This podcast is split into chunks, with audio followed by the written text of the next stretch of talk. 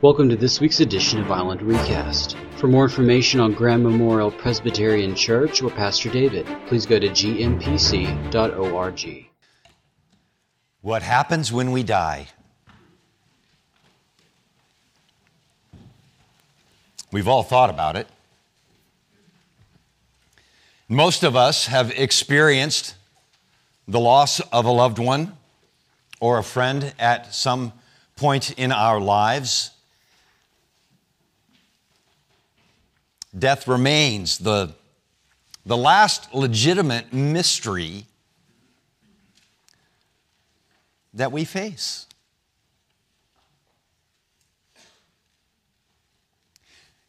We sense inside that there has to be something more. And I'm reminded of that every time I look in a mirror, because who I am on the inside does not reflect what I see looking back at me in the mirror. Because the Spirit doesn't age. God has placed eternity within our hearts. The resurrection answered two very important questions for us. That there is something beyond the grave. Jesus came back. But the resurrection also validates that He is who He claims to be. And that gives us hope. And though we grieve, and though we wonder, and sometimes maybe we're even afraid, we're never without hope. We're never without hope. One of the people that I've read a lot of and who I admire tremendously is a man named Dallas Willard. And when Dallas passed away, this article was written by John Ortberg in Christianity Today. By the way, there's a stack of them here. If you'd like to pick one up after the service, you can. But I love the way he starts it. He says, when Dallas was diagnosed with pancreatic cancer in late summer 2012, he said, I think that when I die, it might be some time before I know it. You have heard me say so many times that death is not a destination, that it is a doorway. There is a transition that occurs. And the reality is, as far as I can tell, that death really is only a problem for those of us who are still alive. Because there's something now missing from our lives. And death touches us in a way that few other things ever do. If you have your Bibles, I would invite you to open them to the 11th chapter of John. The 11th chapter of John is really a pivotal chapter in this gospel. From this point on, Jesus knows that He has a target on His back. So do His disciples. If you'll remember, as we finished out the 10th chapter, that they were looking to stone Jesus in Jerusalem. And so he left Jerusalem. He went back across the Jordan to the place where John had been baptizing in the early days. That's a distance of probably 20 some odd miles from Jerusalem. Just keep that in the back of your mind. It's a staging ground. Jesus knows that His days are numbered. And He's trying to prepare His disciples for that. And death rears its ugly face. The 11th chapter. Now a man named Lazarus was sick. He was from Bethany, the village of Mary and her sister Martha. This Mary, whose brother Lazarus now lay sick, was the same one who poured perfume on the Lord and wiped His feet with her hair. So the sisters, Mary and Martha, sent word to Jesus, "Lord, the one you love is sick." And when Jesus heard this, he said, "This sickness will not end in death. No, it is for God's glory, so that God's Son may be glorified through it."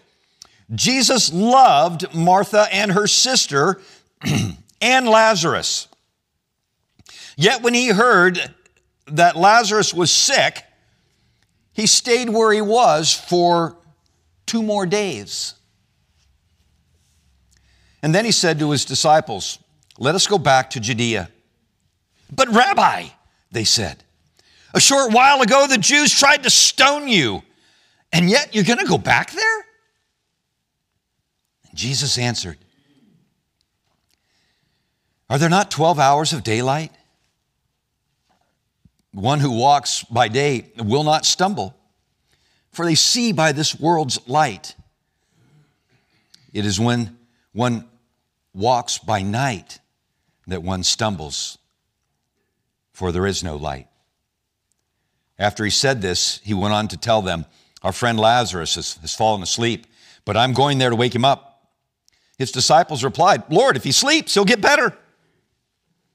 Jesus had been speaking of his death, but his disciples thought he meant a natural sleep. So he told them plainly, "Lazarus is dead. And for your sake, I'm glad I was not there, so that you may believe. But let us go to him." And then Thomas, called Didymus, said to the rest of the disciples, "Let us also go that we may die with him." On his arrival, Jesus found that Lazarus had already been in the tomb for 4 days. Bethany was less than 2 miles from Jerusalem, and many Jews had come to Martha and Mary to comfort them in the loss of their brother. When Martha heard that Jesus was coming, she went out to meet him, but Mary stayed at home. "Lord," Martha said to Jesus, "if you had been here, my brother would not have died. But I know that even now God will give you whatever you ask." Jesus said to her, "Your brother will rise again." Martha answered, "I know he will rise again in the resurrection at the last day." Jesus said to her, "I am the resurrection and the life. He who believes in me will live even though he dies, and whoever lives and believes in me will never die. Do you believe this?" "Yes, Lord," she told him. "I believe that you are the Christ, the Son of God, who has come into the world." Such a peculiar series of events. For Lazarus to be sick, for the sisters to send word, traveling 20 miles back in the day would have taken you 6-7 hours. They knew that Jesus had gone beyond the Jordan to the place where John was baptizing, but they didn't know exactly where he is. So a guy is dispatched with a message that the one you love is sick. And there's some implications there. And there's some expectations there, because this was a family that Jesus loved. It was pointed out to me the other day that it's kind of an odd family for 2 sisters and a brother to live together. And we start speculating about why that is. The women were married early on, and they went to live with their husbands and his family, and the husband would have, the brother, when he got married, would have brought his bride in. So we really don't know a lot about this family, except that Jesus loved them. And their house was kind of a staging ground. When he was in Jerusalem, He probably stayed at their house. And they knew that Jesus loved them. And so when Lazarus is sick, they send somebody to find Jesus, to tell Jesus that their brother is sick. What's the expectation? The expectation is that Jesus is going to get that news. He's going to turn right around. He's going to hightail it back to Bethany so that he can heal Lazarus. But does he need to be physically present in order to heal someone? He doesn't. The man in authority asked Jesus to heal his servant. Jesus says, all right, lead on. And the guy goes, no. You know, I get it. I am a man under authority and a man of authority. And I say to this one, go, and he goes, and that one to do this, and they do it. And I recognize your authority. All you have to do is say the word, and I know that my servant will be healed. And Jesus shakes his head. He says, well done, your servant is healed. And he goes back and somebody meets him and says, he's better. What time? Same time that Jesus said that the guy was healed. So what's going on here? Jesus stays for another 2 days. And then he decides to go back. So one day to dispatch the guy, he doesn't know it. But before he arrives, Lazarus has already died. And then he arrives and tells Jesus, hey, the one that you love is sick, expecting that Jesus is going to say, lead on, but he doesn't. He stays there for 2 more days, and then he says, okay, let's go. And the disciples, they're a little apoplectic at that moment. It's like, we were just there, and they were going to stone you, and you want to go back? I have a certain number of days, and I've got to work while I have those days. Are you coming or not? And I love Thomas. Thomas, I think, gets a bad rap because when we think of Thomas, we think what? That's right. He's the doubter. You're doubting today?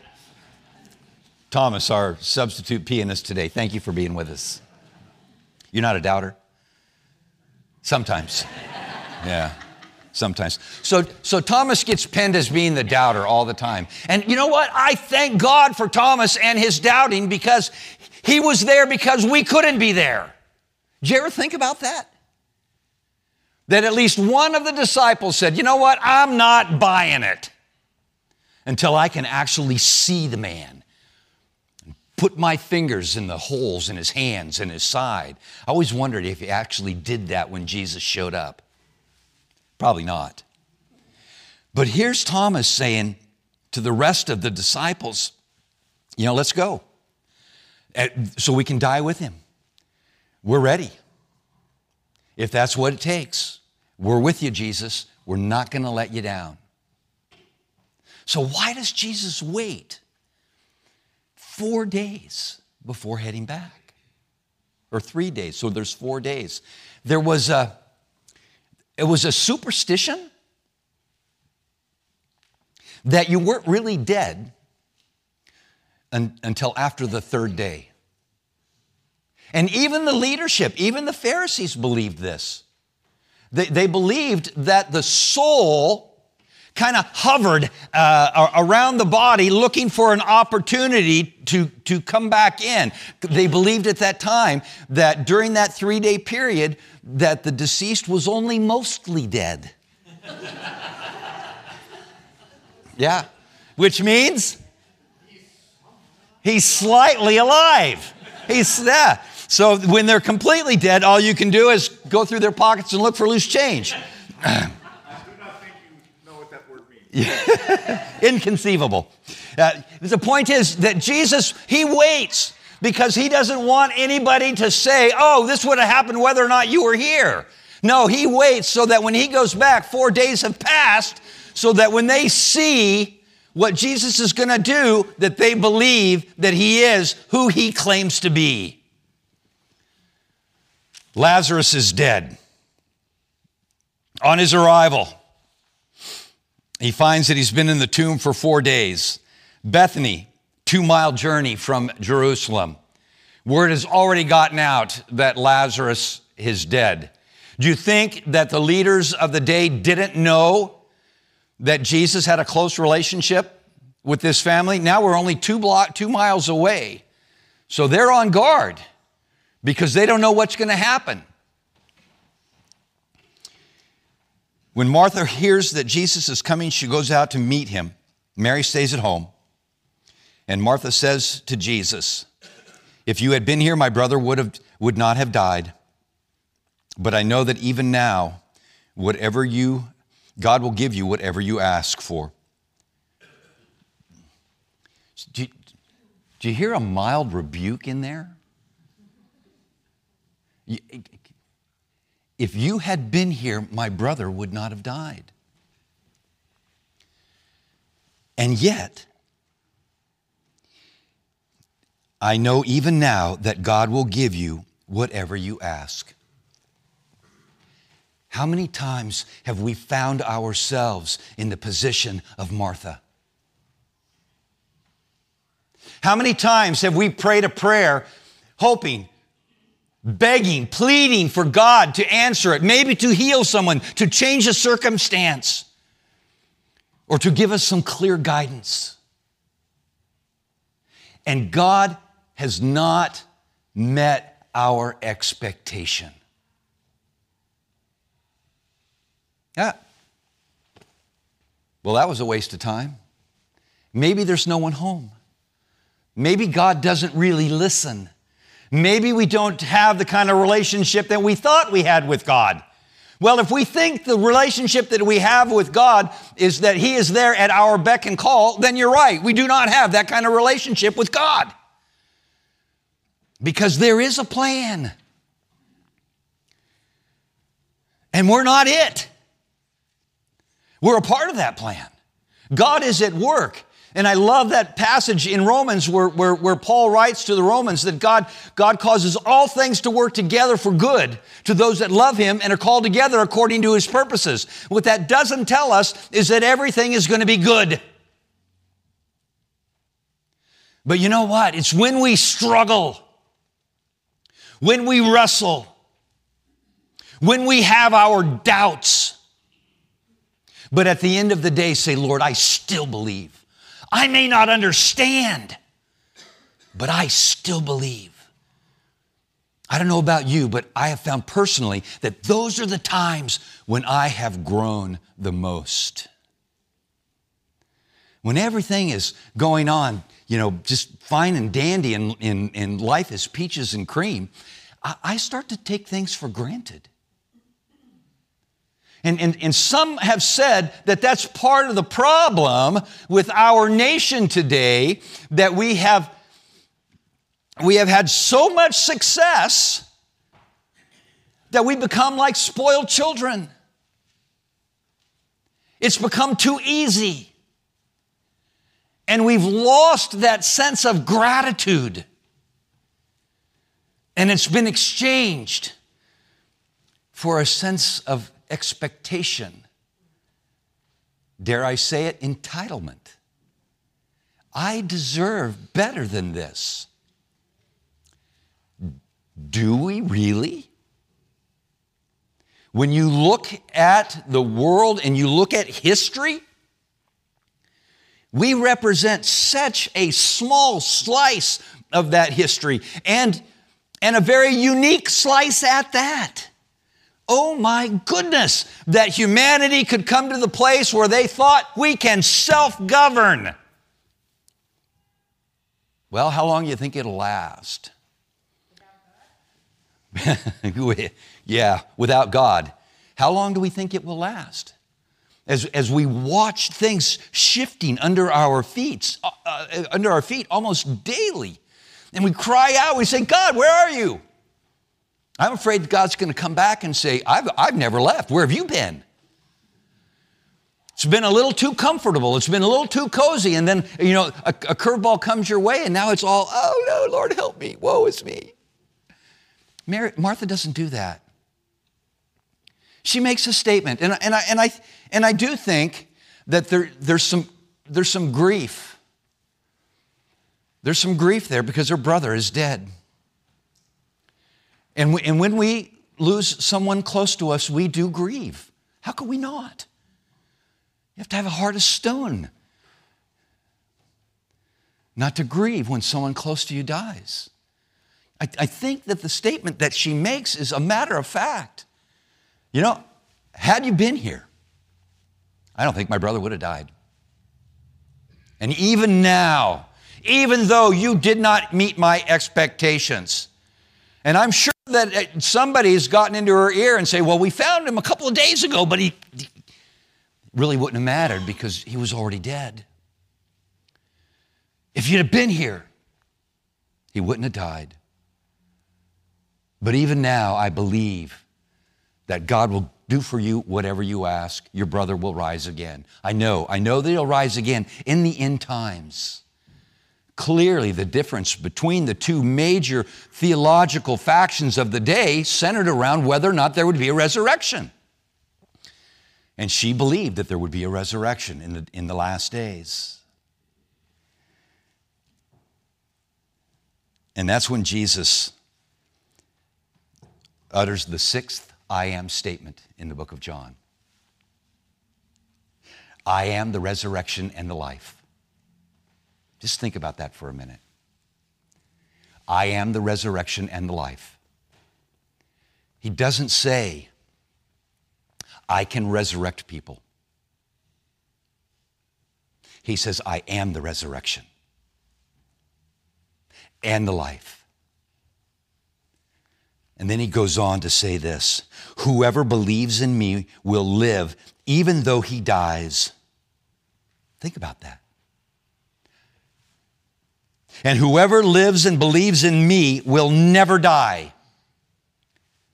Do you believe this? Do you believe this? Do I believe this? It's a mystery. How can I stand here and tell you that if you believe that Jesus is the resurrection and the life, that you will never die? You will never die. I know people who have had faith that puts my faith to shame, who have shuffled off this mortal coil. And we want to believe, but the question still hangs in the back of our minds, what happens when we die? And that's where I come back to where I started at the beginning, that death is only problematic for those of us who are still alive. That there's a transition that happens when we pass through that doorway, and I don't know what else to call it but a doorway. That death has lost its sting. Not for those of us who live in the already but not yet. Jesus has secured our victory, but we still live in a broken world. And we long for the return of Christ. I was convicted by our missionary in the Middle East who said selfishly, I don't want Christ to return right now. He says, I know people who spent their entire lives ministering in the Middle East and never saw one convert. And now we are seeing converts left and right. People are coming to Jesus. There are multiple Bible-believing underground churches in Mecca. Did I tell you about the Iranian that I met at Costco a couple of weeks ago? He was wearing a T-shirt that said, ask me about Jesus. How could I not?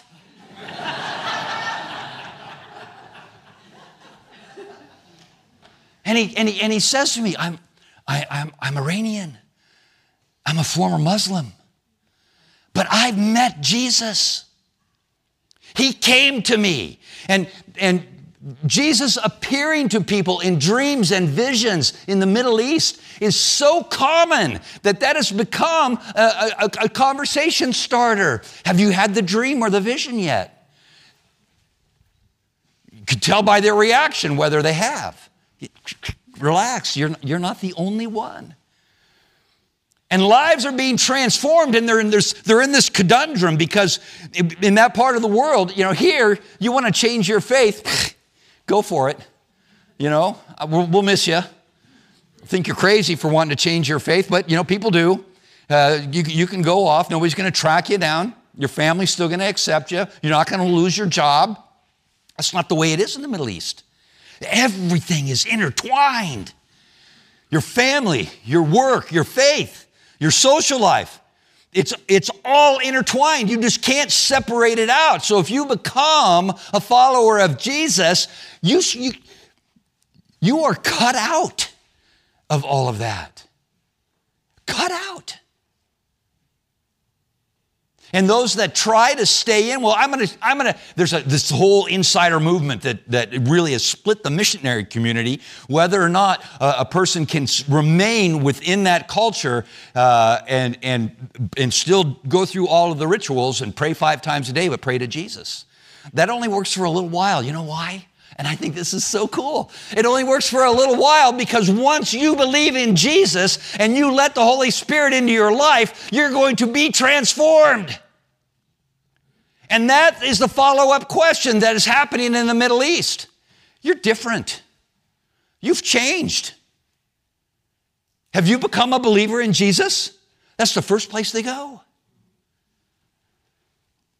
So God is at work in ways that some of us will never fully comprehend this side of eternity. Jesus says it right here. I am the resurrection and the life. Whoever believes in me will live even though he dies. And listen to this, and listen very, very carefully. Whoever lives and believes in me will never die. What does it mean to you to live and believe in Jesus? You know, there's some people will try to tell you that there are conflicting theologies in the Bible, that there is a Christology and there is a Pauline theology, because Paul uses language that the disciples do not use. And one of the prepositional phrases that Paul uses over and over again is in Christ. And what does it mean to be in Christ? And I say, well, that's not found in the New Testament. Jesus says it right here.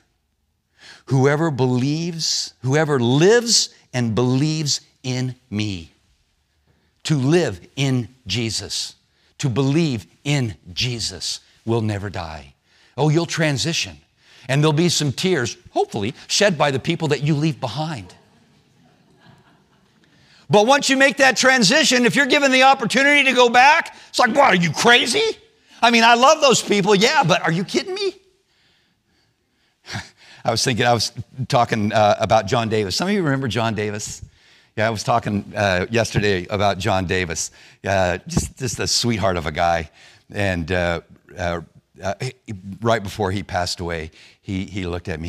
He said, Pastor, I'm really not afraid of dying. I just don't want to leave all this. And I get it. Because when life works, and we live in a beautiful part of the world, it's like, yeah, who would want to leave this? And it's like the caterpillar getting ready to go into the cocoon and sees a butterfly and says, what it must be like to fly. I doubt that I'll ever know. But then there's a transformation that occurs. And do you ever think that a butterfly says, man, do I miss those days when I was a caterpillar? I don't think so. You see, death really is only a problem for those of us who are still here. Because those who have gone on are going, whew, I'm glad that's over. I'm glad that's over. And to be out of the body is to be in the presence of the Lord. And I get it. There's more questions that raises up, but again, that's a sermon for another day. Yes, I believe that you are the Christ, the Son of the living God, who has come into the world to show us how to live within a precept of ethics that is punctuated with grace, that we might show others that there is a reason to hope. Because Jesus is the best explanation for why things are the way they are. And what my Iranian friend in Costco said to me is that Jesus is the answer to every problem the world faces today. And I mean every problem. And I said, amen, brother. Let me pray for you. Thank you for listening to Island Recast. For more information, please go to gmpc.org. What I want you going away today with is a question. What does it look like for me to live and believe in Jesus? What do I do differently now that I'm a follower of Christ? When was the last time that Jesus disappointed me? And he didn't meet my expectation. And I stood firm and said, even now, I believe in who you are and what you are doing in this world. Thank you. To live and believe in Christ Jesus is what disciples do. And we do it together, we do it as a community. And that, my friends, is kingdom living at its best. Amen? Amen.